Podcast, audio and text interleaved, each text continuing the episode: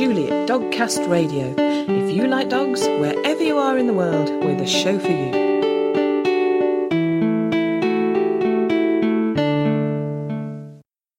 Hello and welcome to episode one hundred eighty-one of Dogcast Radio, in which we hear about pugability.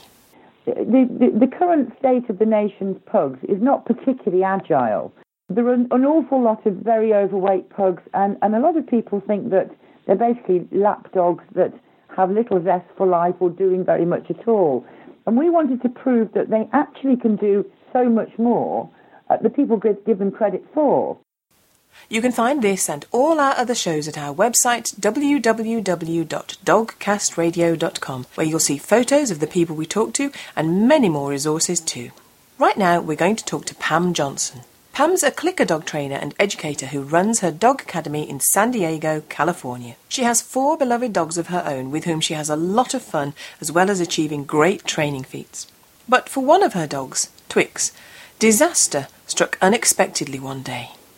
Well, um, we were out playing Frisbee. We have our a new grass field, and um, I go out and I play Frisbee pretty much every morning, every day. Yeah. Um, this mor- it was a Saturday morning, and I went out there and we were playing Frisbee, and he jumped up and he caught it beautifully, so it wasn't a bad catch.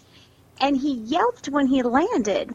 Mm. And Twix is not the, he's not very... He's he's vocal when he's excited, but he yeah. doesn't really whine about things. Mm. And for him to yelp like that, I knew something had happened. So I checked his paws because of the way he landed. I thought, well, maybe he landed on something or a sprinkler head or, you know, maybe he twisted an ankle or I didn't know. So I was checking out his paws, and he didn't show any tenderness in his feet, his his legs, nothing. So I just kind of let it go. Mm. And I thought, well, I guess it was just, I don't know, maybe it was just something, and now he's okay. So I, I, I didn't pursue it anymore. We continued playing. I don't know if I had him catch any more Frisbees. I don't think I did. Mm. But he ran the entire day. So that was early in the morning. Um, we went down. We did the A-frame on the agility field. Um, he swam that day. He was running like a madman around our property. Mm. And he didn't show any signs of injury until that evening when he was eating his dinner. He didn't want to – I feed him on like a step. Mm. So they're not they're not eating directly on the floor, but their head's propped up a little bit. So he didn't even want to lean down to eat his food. And he he looked really weak in his hind legs, and I thought, something's going on. I don't know what it is still. So I'm, I'm, he sits in front of me, and every night, like, he'll sit in front of me and I'll massage his back. Yeah. And this night he sat in front of me and I went to massage his back, and he growled and air snapped at me. Mm-hmm. And I was like, whoa, it's his back. It's his back. Something's wrong with his back. And so, um, right away, I went and told my husband. Yeah. I said, I need to take him. I need to take him to the emergency. Something's going on with him. And my husband's like, well, let's look at him. Let's check him out. And I would say not even twenty minutes later, he was losing pretty much all feeling in his hind legs. He was starting to drag his hind legs. Yeah. And um, so I immediately took him to the emergency room. They did all their proprioception tests, and he could barely stand when we got to the first emergency room. Mm. And they said, well, we're going to need him to stay overnight um, and, and observe him and see what's going on. And the first pl- emergency room I took him to, they didn't have access to an M R I. Mm. I don't even know if they knew what was going on with him at that first place. Yeah. So the next morning, I called him. I said, how's Twix? The, the vet said, well, he's significantly worse, and we're going to refer you to a neurologist, a, a neurosurgeon, hmm. and we're going to need you to pick him up and take him up there. And so I did. And um, the whole time I'm thinking in my mind, because I'm, I always try to um, I try to be positive in yeah. every situation, because it really doesn't do any good to – I mean, of course I was worried, yeah, but, it, yeah. you know, at that point there's nothing I could do. I could only think he's going to pull through this. He's going to need whatever they say he's going to need, and he's going to get it done, and it's going to be fine. Everything's yeah. going to be fine. And so they, he got an M R I, and they found out he had a couple herniated discs. Mm-hmm. Um, and the discs, because he ran the entire day and swam, it caused a bunch of hemorrhaging in his spine, mm-hmm. and it caused a bunch of blood to pool in different areas on his spine. Mm-hmm. So they went in and they did emergency surgery on him. It took three and a half hours wow. of surgery. Yeah. And that night, like, I, I was just by the phone waiting yes. and waiting and waiting because yeah. there wasn't anything I could do. The, the surgeon called me and said that Twix pulled through beautifully, that she expected him to make a full recovery, and um, that I could come and see him the next day, but he needed to stay in the emergency room for at mm. least up to five days. Oh, and gosh, so yeah. um, every night after work, I would go and I would I would go in and I would sit in it. They had him like in a kennel area. He was all, of course, bandaged up, and mm. his his surgical, the, the where they did the surgery, it was a good eight to ten inches long. Wow. Because he had damage all the way from his thoracic eight vertebrae all the way down to his lumbar one vertebrae. Wow. And so it was that long of an incision. Yeah. And so I would go every night after work, and I would tell him how strong he was and how how he's going to be, he's so amazing. And, and I would um, tickle his feet because yeah. the more stimulation you can get to the nerves, the better. Yeah. And so I would go and I'd tickle his feet and make him curl his toes, and I would massage his legs every night. And I'd wait, I'd wait long enough there so that I could give him his evening medication, so I could administer that myself yeah. and give him his dinner and everything. Um, so that was for five days that he was in the emergency room. Hmm. Um, then he came home, and they they wanted to wait to send him home with me until he had all his bladder use back, mm. because I guess in the emergency room that he wasn't able to express his bladder himself, mm. that they had to do that for him. Mm. And so when he came home, I don't, I can't even describe how hard it was to take care of him. Um, but, of course, I had no choice. I yes. was not going to do anything but take care of my yeah, boy. Yeah. Um, I think, like, every day we went through probably about thirty potty pads. Oh, crikey. So I was constantly cleaning up his area. Like, he was like a puppy, you know, just yeah. taking care of him. And then I think it was, gosh, I don't even know exactly what day it was, but I was I was massaging him and, and, and doing some passive range of motion exercises with his legs, mm. and he just stands up. Wow. And I was like, oh, my gosh, now what? Now what do I do? I'm here holding him going, okay, I, I don't know. Do you want to move? Do you want to lay back down? So I just held him for a while, and pretty soon he just wanted to lay back down. Yeah. But it, it's been five months. I think we have two – We're two days shy of five months. Yeah. And um, now he's at the point where he is starting to try to gallop. Oh, bless him. He can trot. He can trot really well. He can do, like, so many, um, so many things.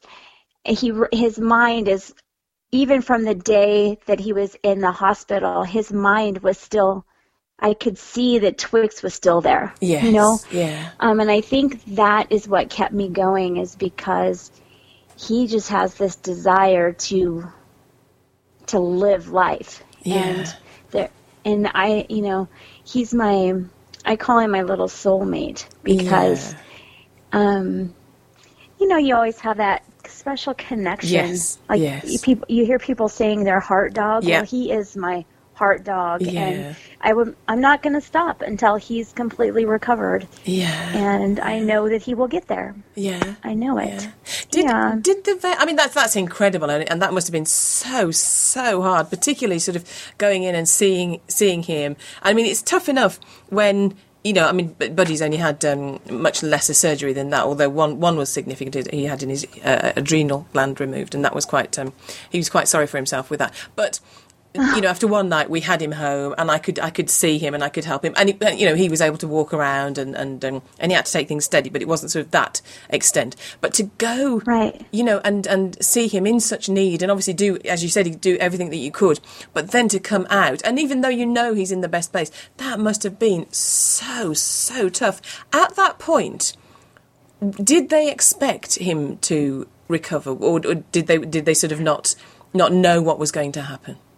Well, you know, the day, right, the night after his surgeon called me, right after the surgery, she, and I wrote it down on a little Post-it next to my bed, mm. and I still have it in my office right now, and she said that he'll have a one hundred percent chance of full recovery. Wow, excellent. And so, and so right next to my bed, I wrote, "We are strong, Twix will get through this, yeah, and yeah. run and play again." And that's always been my goal. Like, I don't, it's okay with me if he doesn't do I competition, yeah. sports, all that stuff.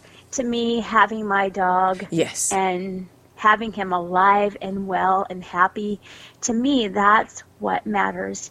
And um, just knowing that he's, he's even at the point right now where he is, he's alive, he's happy, yeah. you know, he yeah. plays, we play tug, and um, sometimes he scares me because he's so strong and he's so squirrely. Like, he just loves to jump around. And I go, "I don't know if you should do that. Oh, my gosh. Well, you're scaring your mom. Don't do that." Yeah, yeah. But I feel like I have to. I have to kind of let him be him, yeah, and explore his body. And he'll do things as as his body is ready for them. Yeah, yeah. I mean, that's yeah. the thing. It, it's it's a great... I, I love the, about dogs that...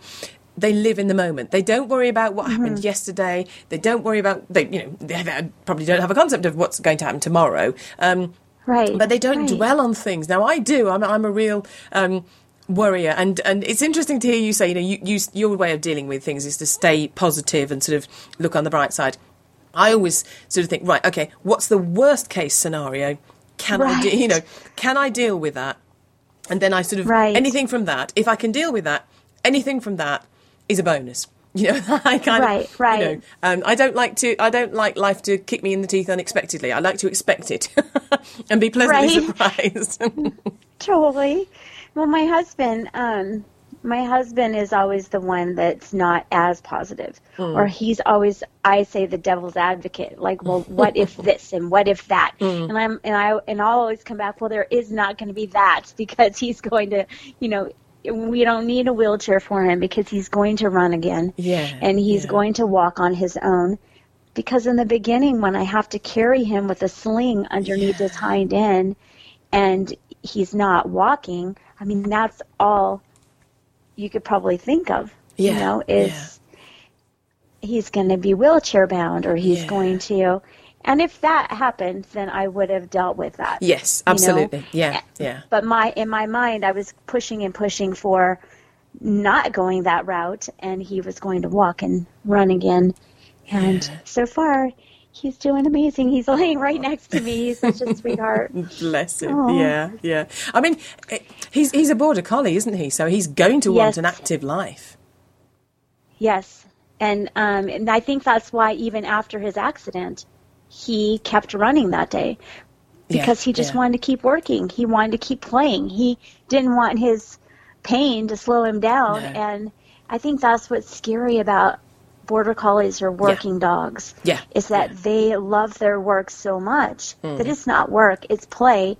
And they just don't want to stop for anything. Yeah, yeah. And I, huh, now I really, I have to be more aware of making them take that break and saying, "No, I think you've had enough," even though they probably could go another hour or so. Yeah. But, you know, we have to we have to make that judgment call for them because yeah. I don't think they're going to make it on their own no. most of the time. Yeah, yeah.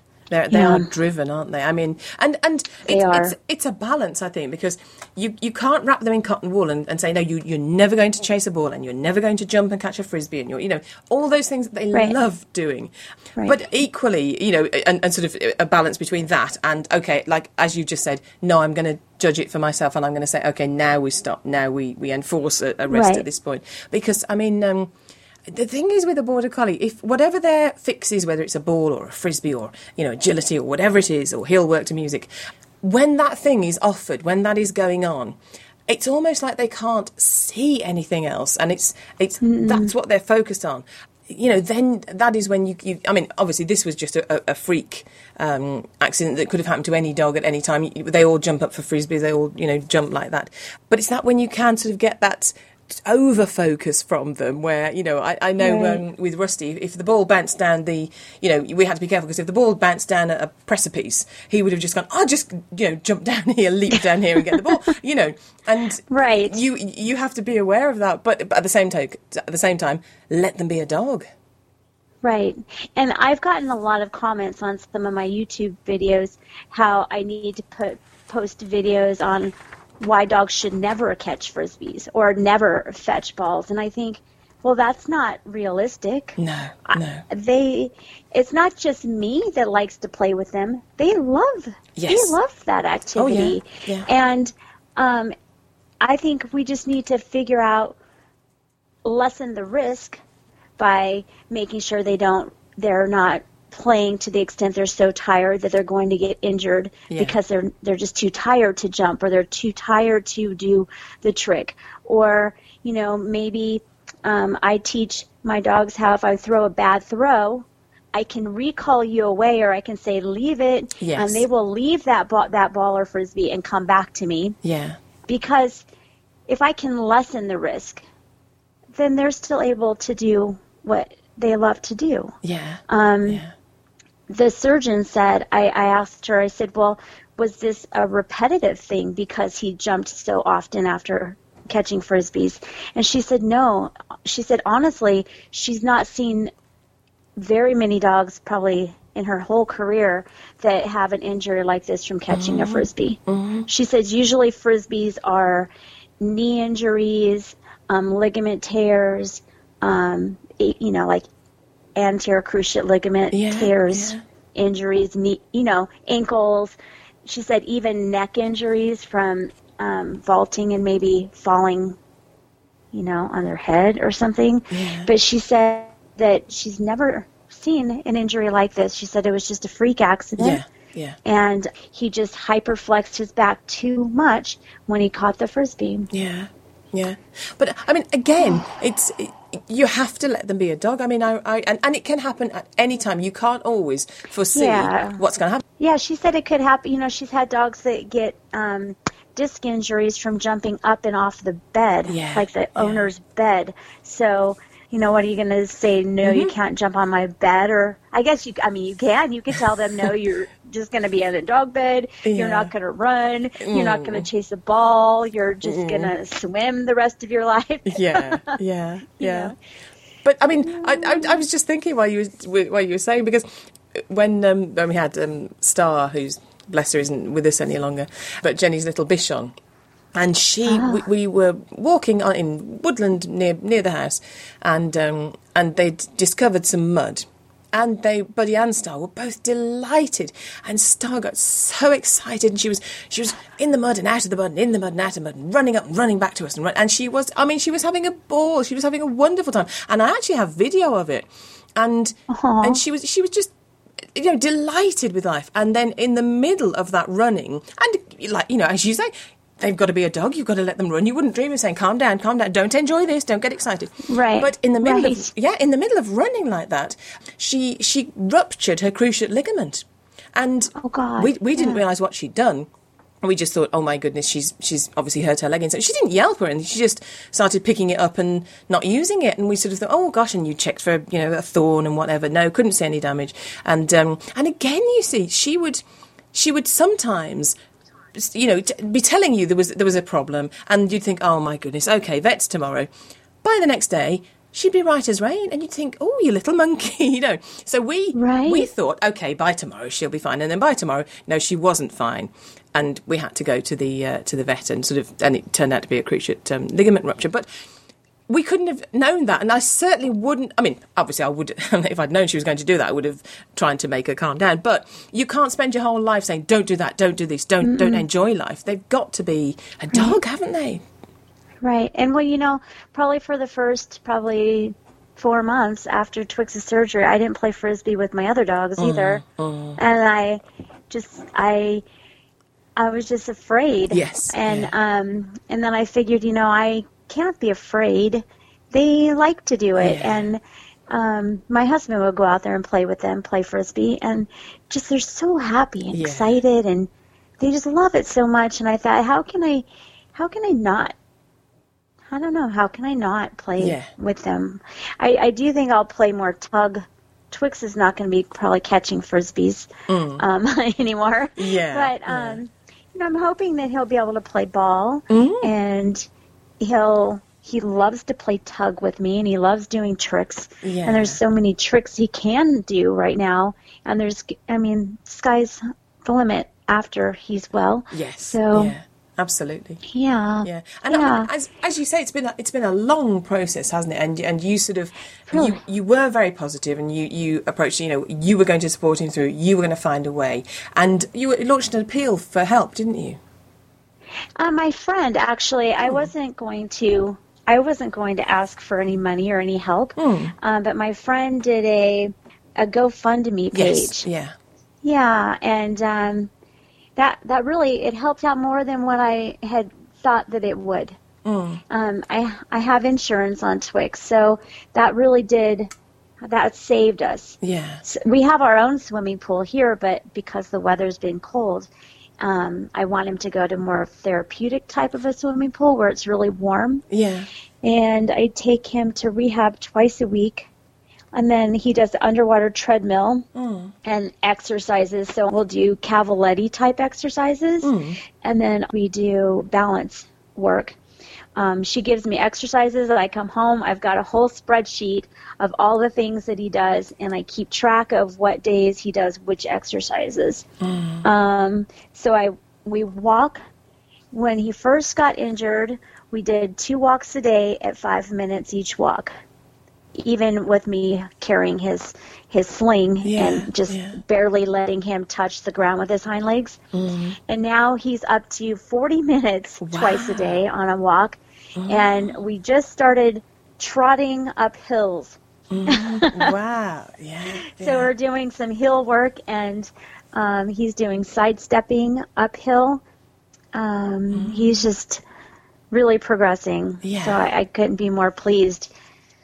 But, yeah, it's been a long road. Yes. Five months of that so far, and mm. I have a, I, I plan on giving him a full year of that schedule. Yeah, yeah. And then we'll reassess after mm. that yeah. of how much he really needs. Yeah, yeah. And how, how old but is he, Pam? He's six years old. He'll yeah. be seven in May. Yeah, yeah. So, I mean, he's, you know, hopefully he's got a lot more years to enjoy, hasn't he?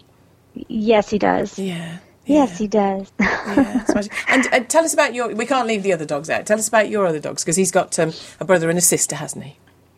He's got... Um, I've got three border collies. I've got my oldest border collie. It's nine. Yeah. His name is Bandit.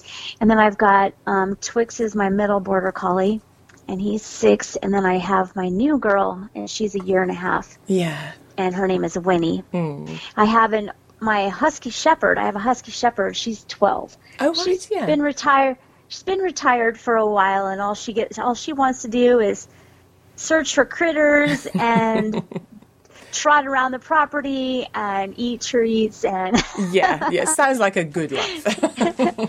yes, and that's perfectly fine with me. Yeah, yeah, absolutely. yeah. I mean, it's it's what they want to do, isn't it? That you know, it's it's usually fairly clear when you do an activity that they like it or they don't.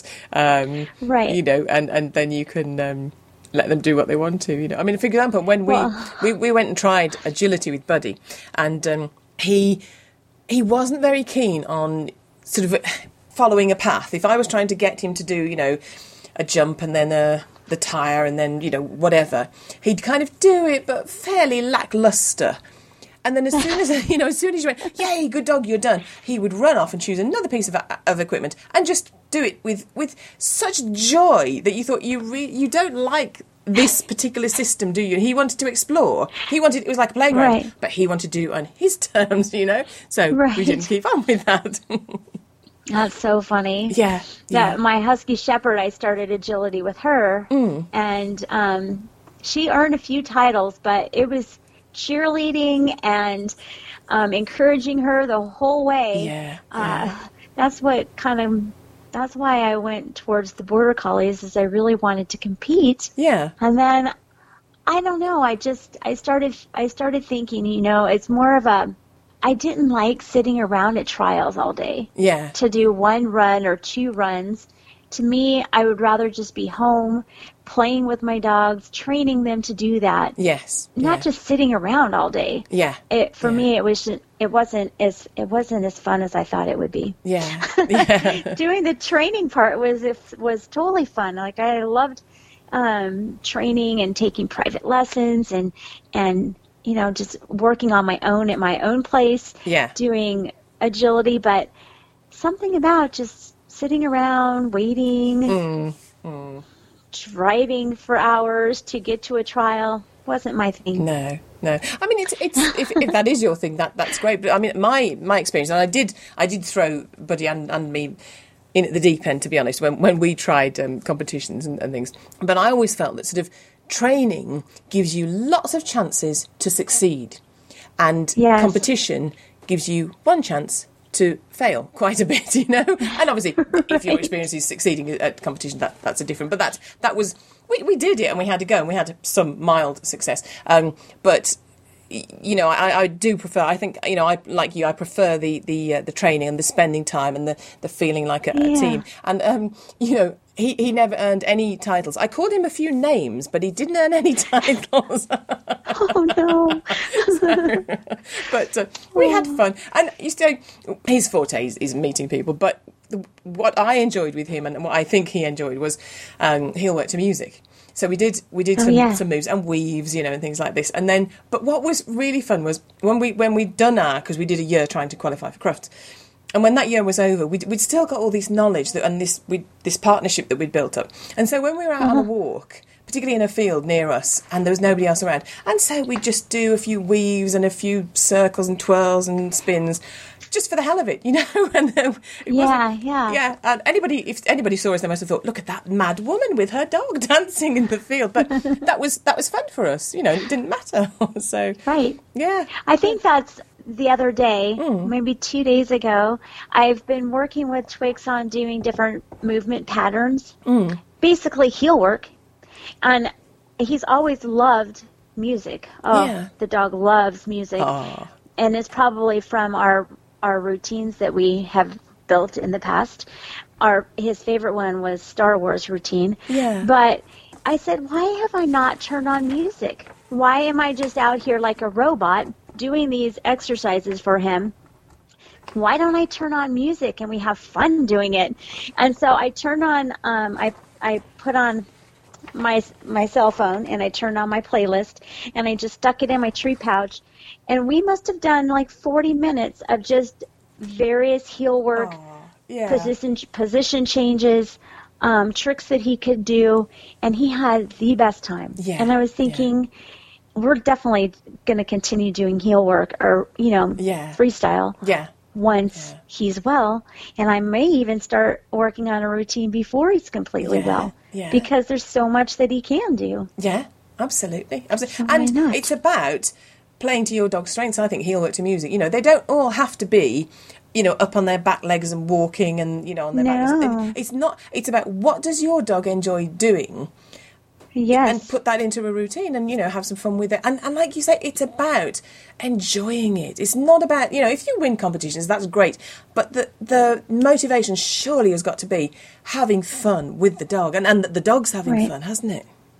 Yes. The, I think that's the...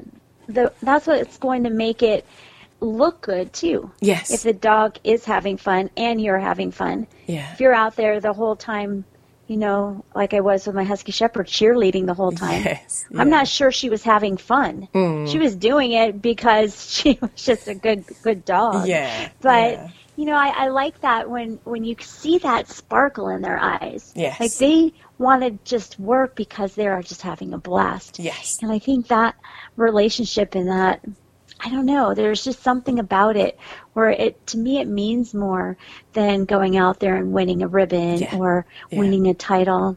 yeah. knowing that your dog wants to work with you and wants to do that. Yeah. You know, that to me is so, so rewarding. Yeah. Yeah. It's it's priceless to feel that you and the dog are a team. I, I think there's just right. there's there's no other feeling like it. it it's that you communicate well, and you're in, in unison. It's it's just brilliant. And just little things like just me sitting here talking to you and him just laying at my feet. Yeah. And yeah. just, you know, he wants to be he wants to be close to me. Yeah. I think this whole injury has brought us even closer, and it's crazy to say because we already had like a really great relationship, but I think it's even brought us closer.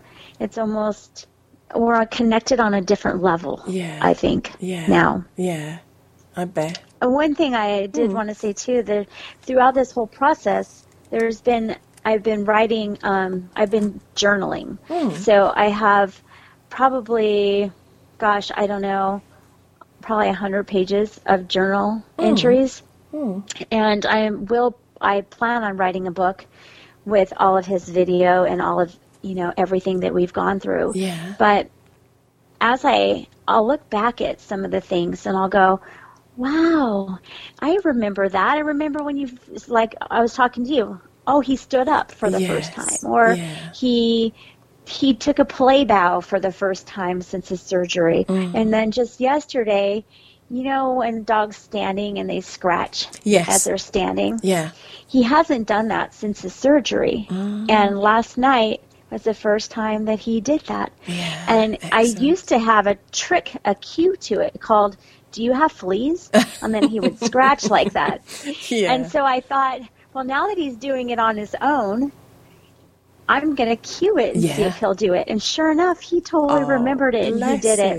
And yeah. I was like, it's just amazing, these little tiny miles. To me, they're yes. milestones. Oh, yes, They're yes. just little things that every day I know he's getting better. Yes. Just by him, like the first time he stood up and shook off. Yeah. And I was like, oh, my God, he stood up and he moved and yes. he shook off all by himself. Yeah. And then now to being able to um, – hold his balance and scratch himself yeah. as he's standing. It's just, yeah. it's amazing. Because yeah. that's quite a difficult, um, you know, behaviour. Because you, you, you've you got the balance, yeah. of the, you know, the one leg at the back and the, the flexibility of lifting the leg and the flexibility uh-huh. of that. There's a lot in that. So the fact that he can do that is, uh-huh. is tremendous, isn't it?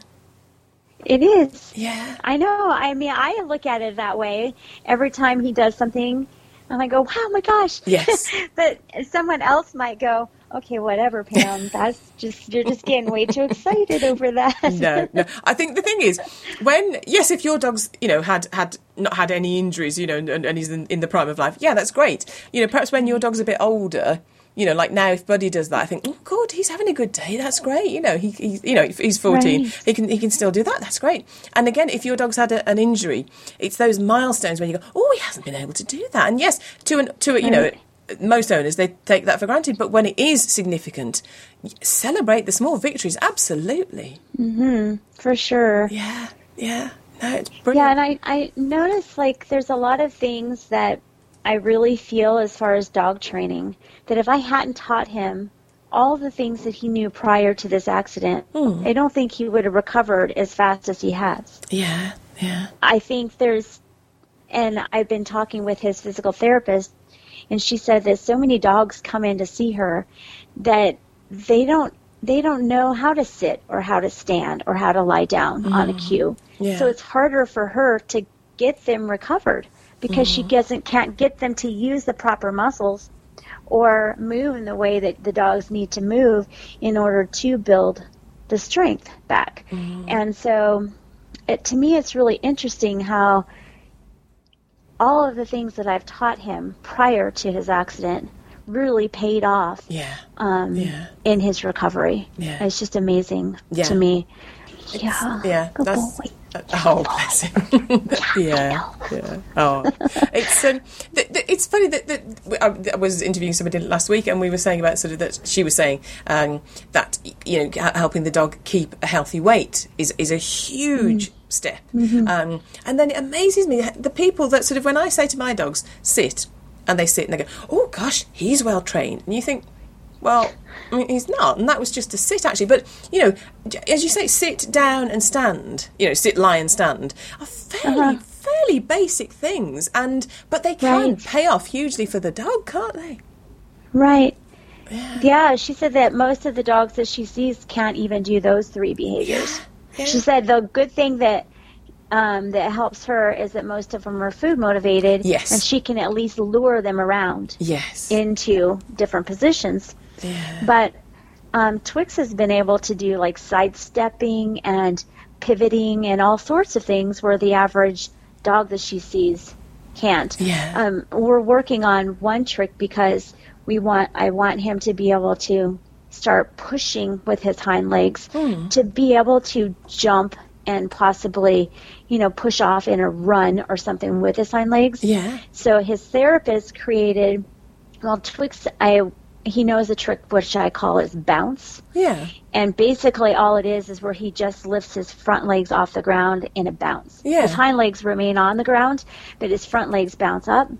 And so I used a hand target to have him bounce out towards my hand yeah. instead of bouncing up. And now we've got him to where he's bouncing over mm. a really short jump, and that pushes has him push with his hind legs. Yeah. So little things like that, there's no way an average yeah. you know, dog yeah. that gets hurt that doesn't know any behaviors could be able to improve. Yeah. That drastically, anyway. No, but no. I just mm. feel super blessed that yeah. um, he's able to learn very quickly and pick up new cues really quickly. Yeah, yeah. And training. I mean, training is such a such a important factor for every owner, not just if their dog is going mm-hmm. to possibly have an injury later on down the road. Yeah. No, absolutely, so absolutely, and keep keep the you know we all everybody knows oh you should walk the dog every day, but you should get their brain working as well. It's you know, oh yes, yeah, yes, definitely mental stimulation for sure. Yeah. That's helped. That's really helped with his recovery yeah. too, because when he couldn't walk and he couldn't get out of his crate, a dog that's meant to work like Twix, yeah. um, he needed that mental stimulation. Yeah, we would play all sorts of little.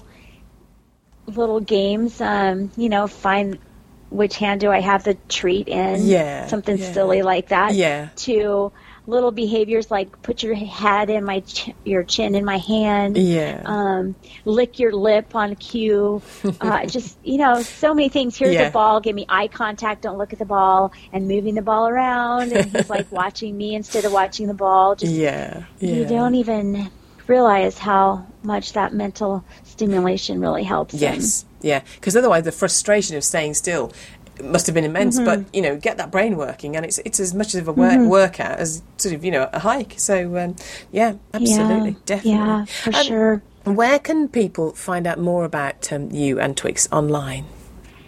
Um, well, I made Twix his own Facebook page mm-hmm. and it's called Twix Will Run Again. Mm-hmm. And then um, I have all of his rehab videos on my YouTube channel, yep. Pam's Dog Academy YouTube channel. I have a playlist on there with just all of his rehab videos. And I figure if, you know, they're really good for strength training and building balance and coordination for the for any dog, but they will also help a dog if they have an injury as well. But I've been doing all these exercises with my others as well because I just want to make sure that they're strong. And if they ever do get injured, now they have background knowledge of how to do these exercises. Yes. Yeah. Oh. So. Yeah. I, it, it, you've done so well because I can remember sort of reading about um, his injury and thinking, oh, my goodness, you know, this is awful. And, and then reading about the, sort of the, the, the steps he's made along the way and that he's, you know, he's really coming back. You know, I'm so pleased for you um, and for him. Thank you. Yeah. Yeah. It's It's been, Thank you know. You. Um, it, it's, it's been a really happy process to know that he ha- has um, recovered so well. So, I mean, congratulations to you for persevering you. And, and keeping going with it. And, and the best of luck for the future. Thank you so much, Julie. I appreciate it. Clearly, Pam not only had the expertise but the love and patience and determination her dog needed to support him through an incredibly difficult time. You can keep up with Twix's progress via Pam's website and YouTube channel, both of which we have links to on the Dogcast Radio site. And if you can't actually attend her classes, you can still benefit from the many informative and educational videos posted on her YouTube channel. I'm so glad that Twix is doing well with his recovery so far, and I wish him a long and happy life. And with Pam beside him, I think that's likely to be the case. You're listening to Dogcast Radio on w w w dot dogcast radio dot com. Do you ever read a book and think, no, it shouldn't happen like that? Well, check out the latest innovation in romantic fiction, Mace's Choice, which puts you in charge of the plot as you make life-changing decisions on the main character's behalf. At the end of each chapter in Mace's Choice, there are always two options, and you choose what happens next. With over a million and a half words, that's over five thousand pages, two hundred fifty-six chapters, and one hundred twenty-eight different endings, Mace's Choice is an e-book you can reread again and again, making new choices each time to vary your experience to find love with each of the three heroes. To find out more, visit maces choice dot com. That's M A C I E S C H O I C E dot com, or search for Mace's Choice on Amazon. Think of a pug and what do you picture? That sweet flat face, maybe a rounded belly and a dog relaxing on a sofa? Well, a group called Pugability wants you to think again, because they're proving that pugs are not couch potatoes, and in fact can whiz around an agility field, go for long walks, and do pretty much anything that any dog breed can do. We have photos of some of the Pugability pugs on the Dogcast Radio site, and they look amazingly athletic. To find out more, I talked to Susanna Chalmers. So, what is Pugability? Basically, it was um, it, w- it was something that we formed through Muffin Pug Rescue, um, which is a breed-specific rescue that I volunteer for. Hmm. Um, and we decided that the, the, the current sort of um, state of the nation's pugs is not particularly agile. Hmm. There are an, an awful lot of very overweight pugs, and, and a lot of people think that they're basically lap dogs that have little zest for life or doing very much at all. And we wanted to prove that they actually can do so much more uh, that people give them credit for. So we launched our first event back in October of last year, oh. up in Cheshire, where we had over one hundred pugs turn up on the day to have a go, really, at, at, at, at basic activities. Um, we had a little agility course that we constructed, a treasure hunt, uh, various races, um, scent tests, intelligent tests, basic obedience, um, and at the end of the day it was quite incredible that there were quite a few little stars hiding away that had been sort of sitting on a sofa for oh. most of their life and not doing very much. Yeah. And our ethos is to is to try and get the nation's pugs fitter, healthier and more active, hence the, the birth of Pugability. Yeah, yeah, that is a brilliant aim, because as you say, I think we, you know, we underestimate our dogs. Whatever the breed, I think there's a tendency to think, oh, my dog's stupid, for want of a better word, or, or lazy. And and sometimes I think it's we haven't seen the potential in them, and we haven't allowed that to come through. Yeah, you know, the, that's totally yeah, true. Also, obviously, with with the rescue, we have an awful lot of pugs that come into rescue uh, suffering with obesity, mm. lack of exercise. Um, the general opinion is that if you if you want a dog that needs very little exercise, and maybe, you know, you, your your living environment is not conducive to walking two or three hours a day, then a pug's for you. Um, in reality, that's not really true, because at the end of the day, a pug is a dog. Yeah. Um, dogs have needs. Um, their life expectancy and the health issues that lots of pugs suffer with breeding can be improved dramatically with diet and exercise. We've proved that. Mm-hmm. Um, a lot of the dogs that we, that we come in that come into rescue do have a lot of breeding issues, um, and you know, and cutting them back on the food intake, the treat intake, and the exercise level does improve that. Pugability is a way of doing that to, for you to be able to have fun as well as hopefully doing some good. Yeah, yeah. So we started that. I I took on a Muffin Pug Rescue pug um, at the beginning of last year, who was grossly overweight, a young dog, and started agility with her. Hmm. Um, she now competes under Kennel Club rules at agility. She lost almost three kilos in weight. Wow. and compete with border collies, with Labradors, well, under Kennel Club rules. Yes. So yeah. it, it it was a dream that I realised, um, a personal dream that, that I've got, that, that I realised, but also you, the chance for Pugability for people to be, to come along and have a go without feeling intimidated or worried or yeah. embarrassed, you know, that, that, that they're not going to do particularly well. It's for everybody, from young to old, um, all sorts of pugs on, on all sorts of different levels. And we found that a few that have attended our event have gone on and joined agility clubs, um, are you know taking part in various other events throughout the country.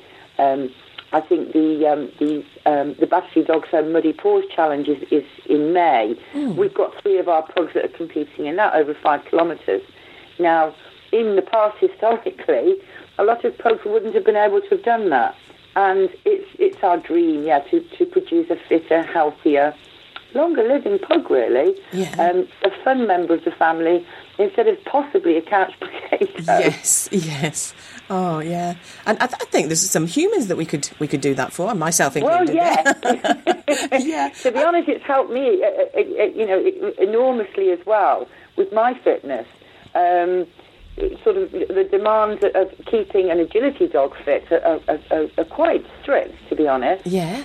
Um, mine, pugs in particular, do at least two hours exercise a day, sometimes more. Wow, um, that's brilliant. And could go further. You know, they're, they're, they're, they're very fit and very happy and very healthy. Yeah. And that's because we've, we've enabled them to sort of develop the skills that they've got. And at the end of the day, they are dogs, as I say. Yes. And all dogs love to please their owners. They love to have fun. And they love to run and jump. And we're finding that, you know. Yeah, yeah. If given the chance, as you say, and not sort of shepherded onto the sofa. Um, yeah. So if we if we can persuade sort of pug owners out there to give their dogs a chance um, to do, you know, be more active, mm. how do, do pugs take to more a more active lifestyle? Because, you know, it's... It, it, You're right. The perception is of them as a lap dog, as a as a, yeah. a quite laid back sort of um, yeah. lazy, if you like, dog. Yeah. Um, so yeah. how how did they actually take to it? I think with everything, with every with, with every form of training, you, you need to try and, and start off on a very small basis and make it fun. Um, obviously, pugs are very very food orientated, so treat reward, rewarded training does help and it does work. Yes, I'm not. Uh, I'm not sort of arguing that there are the, the odd few that are reluctant to do anything. But if you make short spells of training fun, yeah, um, and even as I say, with our treasure hunt, that was a, a, quite a slow amble over a set treasure hunt course, and lots of people took a long time to do it. But at the end of the day, they were out with their pugs, having a form of exercise and having fun. Yeah. We had several dogs, actually, that, that came on the day with disabilities.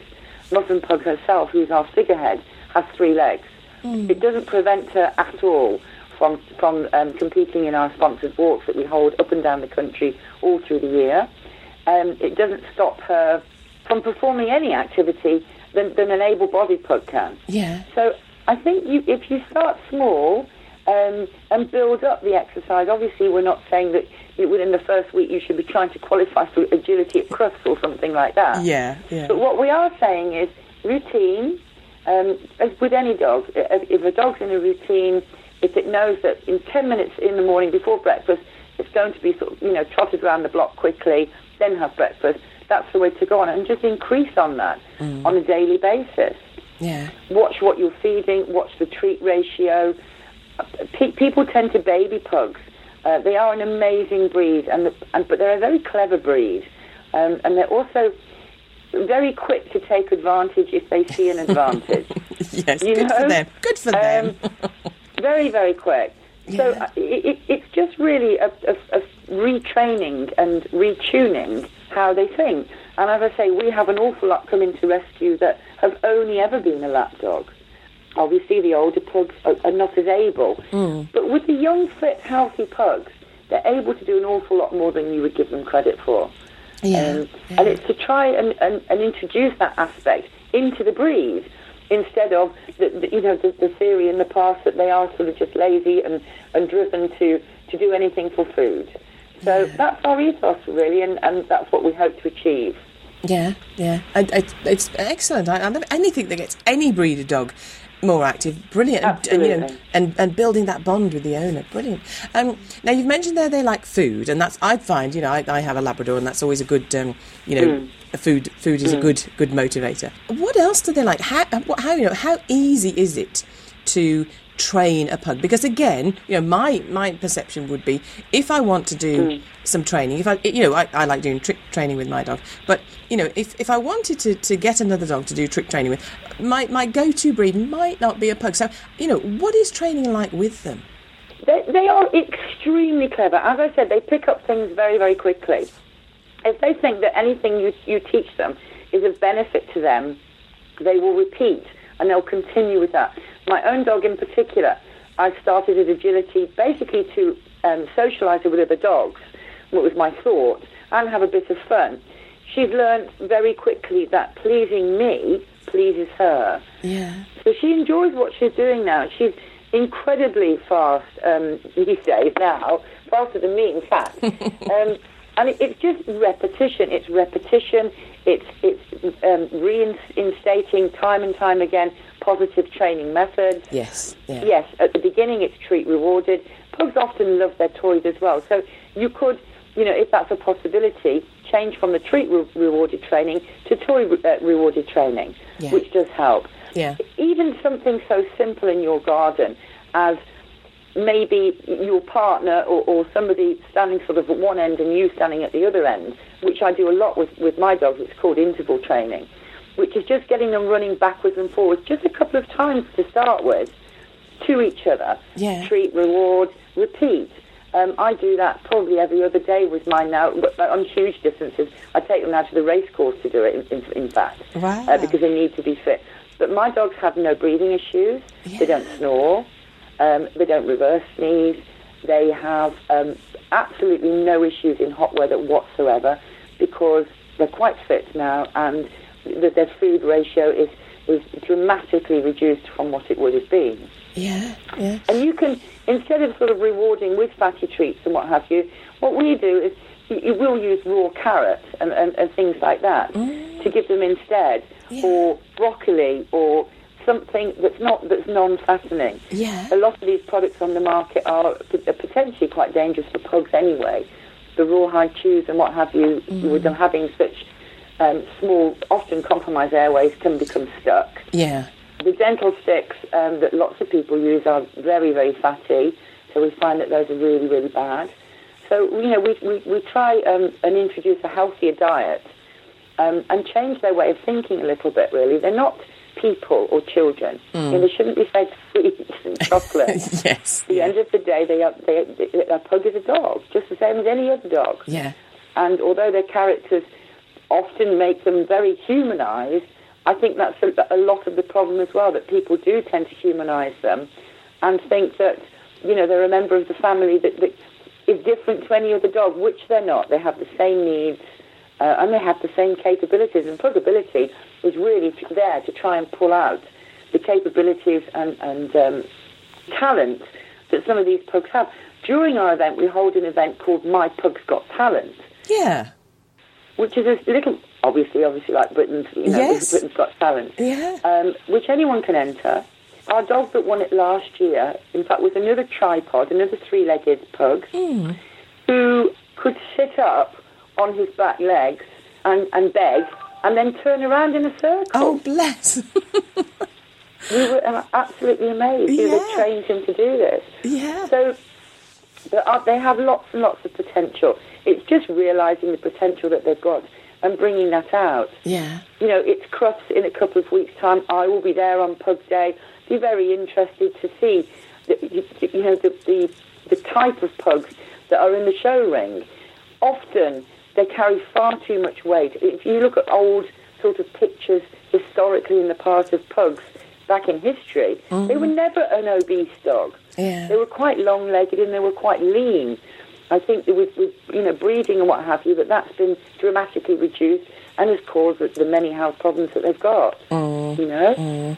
Yeah, yeah. I mean, that was that was one of the questions that I was going to ask, sort of, what special considerations are there when you're doing more activity with a pug, and you, you've you kind of addressed that, but are you seeing this in general with pugs, that if if we can get that weight off them and get build that activity slowly in, do their health issues, if they had any, improve? Oh, dramatically. Yeah. Absolutely, dramatically, without doubt. You will get the, the odd case, obviously with them being a brachy breed. Yes. Um, they are susceptible to lots of breathing issues. They are susceptible to not only heat in the summer, but also cold as well. Mm. They don't they don't cope climatically, if you like, with, with weather conditions. And all those things need to be taken into consideration before taking on a pug. Yes. They won't put up with sort of being kept outside or... or, you know, left in a hot car, um, but only the same really as any other brachy breed, possibly a boxer or, or something like that. Yeah. Um, but the weight issue is, is, is the major thing. A lot of them suffer from joint issues, from hip dysplasia, from vertebrae, um, you know, on top of breathing issues as well. Yeah. Uh, yeah. But if, and if you can do anything to improve that, weight-wise, is one of the key elements, yes, I would say. Yeah, absolutely. But definitely, yeah. without doubt. We, I mean, we say a fat pug is a dying pug, yes, and that's very yeah, true. Yeah, you know. Yeah, I think that's that's an important message for any breed. I mean, particularly those who I have a Labrador, and they, you know, I see mm. so many of them. My Labrador's fourteen, and he gets around. He has his mad half an hour. He's, you know, mm. we're very lucky with him. But I see some Labradors out and about, and you, and you think, you know, and they're like a barrel, and they're having, they're clearly having yeah. mobility issues, and you go, oh my goodness, how old are they? And they, and the owner says mm. six, and you go, oh my goodness, you, this is not, this doesn't need to happen. So for, for all no. us dog owners, we need to keep our dog's weight in a healthy range, definitely. Yes. It's such a, an important message. Yeah. That's, I mean, it sounds great. It sounds wonderful what you're trying to do for the breed. We've got our next event. Our next event coming up is going to be, I think it's the second of April in Halifax. Yeah. Which will be another, our second Pugability event, where we hope lots and lots of people will come. And as I say, have a go at all the different activities that we've got on offer. One of our fun events is in fact called Hide the Sausage, hmm. where we have lots of sort of treats and what have you, but all healthy ones that some of our members have made, under plant pots and what have you. And it's it's a race for, you know, for the pug to, to find the first sausage, if you like. Yeah. Now, not particularly active, but still an activity. Yes. They're still yeah. moving around, they're still exercising, and they're still doing things. Um, we have another one called Temptation Alley, where there's treats and toys sort of lining an alley, and they have to ignore everything and go to the owner at the end of the alley. Yeah. That's obviously quite interesting. Quite a few that deviate from the route. Yes, I um, imagine. But it just... people love it, you know, and yeah. enjoy it, and it's a, it's a fun thing to do with your dog, as opposed to the routine walking. I mean, I'm lucky, I love walking, you know, I, I enjoy taking my dogs out, but for a lot of people that work full-time, it, it is difficult, and it can be a chore in the winter. But Pugability wants to show that you can have fun, you can have fun in your back garden, yes. you know, you can make some weave poles, you can make some jumps. I started off like that with my dog before I actually got my own agility equipment, just at my local children's playground, yeah, which yeah. I'm probably not supposed to do, but anyway, never mind. And you you can have fun yourself. You know, we put a paddling pool up in the, in the in the summer. We put some plastic balls in there. They spend a good half an hour trying to catch the ball and jumping in and out the pool, and lots of things you can do. But you've got to, it's got to be something that, that you want to do. Yes. You know. Yeah. But if you if you want a healthier, longer living pug that's really enjoying life, they do need to be more active. Yeah, definitely. Yeah. Don't we all? Well, yeah. I think it's just a thing with, yes. with the breed of pug in general. People have the conception that they are quite lazy. Yes, and, and they're only lazy really, I think, because they've got into that habit of being lazy. Yeah, you know. Yeah. I mean, as you were you were talking about them, another breed that sprang to mind was the Basset. Um, I know they have completely yeah. different issues, but we went to, um, you know, a, a Basset, you know, is seen as sort of a, a, a big, overweight, yeah. um, you know, couch potato. And we went to a day yeah. where they were um, getting them using, you know, scent um, training them. And what they were bred to do, you know, mm. was hunt. And th- these dogs were much more along the lines of, as you say, the, the dogs, the, the from, you know, from history, when they were bred yeah. for a purpose. And they yeah. could, they were in a furrowed field, and they were getting up and down the furrows, and they were they were following the scents, and they were doing what they were intended to do, yeah. and they were in great shape. And again, yeah. part of it is the perception of what do we think they can do? Oh, they, can, well, they can't do that. Well, it wasn't so long ago that they used to hunt, I think, with basset hounds. Yes. At the end of the day, a basset is a hound. Yeah. Um, yeah. So that's what they do. Their nose and their scenting ability is second to none, mm. you know? Mm. Uh, and it's just it's just trying to change people's perception of yes. a certain breed. Another breed that springs to mind a lot is the English bulldog. Yes, um, yeah. You know, they suffer dreadfully with breathing issues, with skin issues, mm. um, with allergies, with weight issues. Lots and lots and lots of them come into rescue all the time. Mm. Uh, but I'm a believer that if you start your dog off correctly, and if you give it the right amount of good food versus exercise, that will go a long way to ensuring that some of these health issues don't pop up. Yeah. You know, yeah. there'll always be the exception, obviously. Yes. Yeah. Um, but Pugability, as I say, is there to try and at least show people that pugs are so much more capable of doing things than, than people give them credit for. Yeah. yeah. How do people react when they see pugs being active like this and being in, in good condition? Well, my, my the club that I attend, as I say, my dog and I compete under Kennel Club rules in competitions. Mm. The last competition that we went to, which was last month, I think there were three hundred twenty dogs there in total on the day, and there was one pug, oh, yeah. which was mine. Yeah. So obviously, yes, it, it causes a huge stir. Yeah. People say, now we're known a little bit on the circuit, it's not quite so bad, but at the beginning, you, you would get a lot of people saying, oh, we want need to watch the pug. And I think, well, why do you need to watch the pug? She's as good as anybody else. In our club, she's practically top of the, uh, of her class. Mm-hmm. And in her class, there are two Cocker Spaniels, a Vizsla, a Hungarian Vizsla, mm-hmm. two Collies, and a Poodle. Yeah. And yeah. everybody says... Um, we tell our friends all the time that that we have a pug in, you know, that competes in our club. So hopefully it's, it's trying to change that. I mean, my dream would be in a couple of years' time for half the dogs at my club to be pugs, you yeah. know. And Pugability w- it, it has been has been has been born to so that people can see that. And we've got a few more members now that are competing all over the country mm. with pugs. Yeah. So it will be, it will grow. It yeah. will definitely, definitely grow. Yeah. Um, but a lot of the clubs as well can be intimidating for people to join for the first time. You know, if you're watching a border collie that's going around at breakneck speed and you think, well, mine can't do that. Mm. They can after a while, but it's all about fitness. I've been doing it now for a year. My dog is, is, is extremely fit. But at the beginning, she wasn't.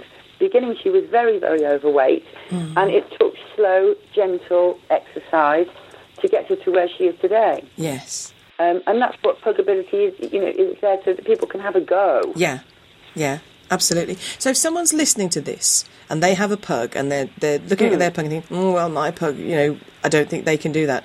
Obviously the message is they probably can. Yes. But what's the advice then? Well, have a look at our page, mm-hmm. okay, uh, our Facebook page, Pugability. You, you, you'll see some lots of videos and different clips and... and, and you know, things that, that, that we've been we've been doing since our last event. We will be creating an event for the second of April, which will be in Halifax. Mm-hmm. What I would also say to people is um, have a look on the internet for agility clubs in their area, but make sure that, that, that, that it's one that's suitable for total beginners. Um, there are certain quite strict rules about agility. I believe, um, somebody will probably correct me, but I'm not sure. You can't take puppers. I, I think yes. your dog has got to be over a year old yeah, yeah. Uh, before they're capable, you know, of, of competing. And even if you don't want to compete, even if it's just going on a weekly basis, on a Sunday, and having fun for half an hour, it's such an enjoyable sport. It's such good fun. Mm. It's great for the pugs.